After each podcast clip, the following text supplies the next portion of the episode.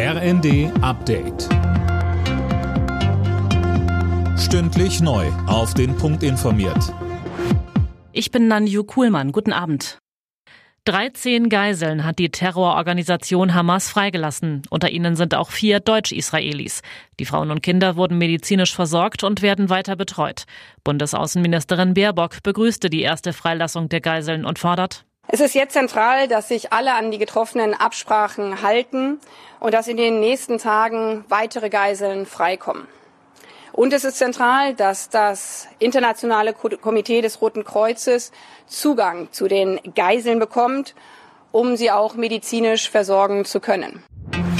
Die GDL hat die Tarifverhandlungen mit der Bahn für gescheitert erklärt. Der Vorstand sei nicht bereit gewesen, über die Kernforderungen zu verhandeln, so GDL-Chef Wieselski.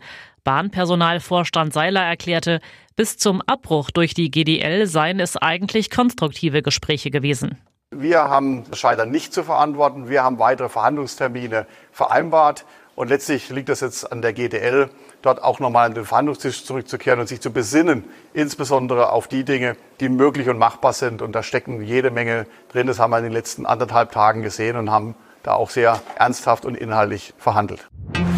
Kanzler Scholz wird nächste Woche im Bundestag eine Regierungserklärung zur Haushaltskrise abgeben.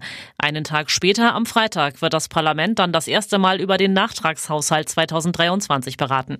Die Ampel will für dieses Jahr nochmal die Schuldenbremse aussetzen. Briefe und Co. könnten in Deutschland künftig länger brauchen, bis sie im Briefkasten landen. Die Bundesregierung hat dafür eine Novelle des Postgesetzes auf den Weg gebracht. Briefe und Postkarten müssen demnach spätestens erst am vierten Tag zugestellt werden. Alle Nachrichten auf rnd.de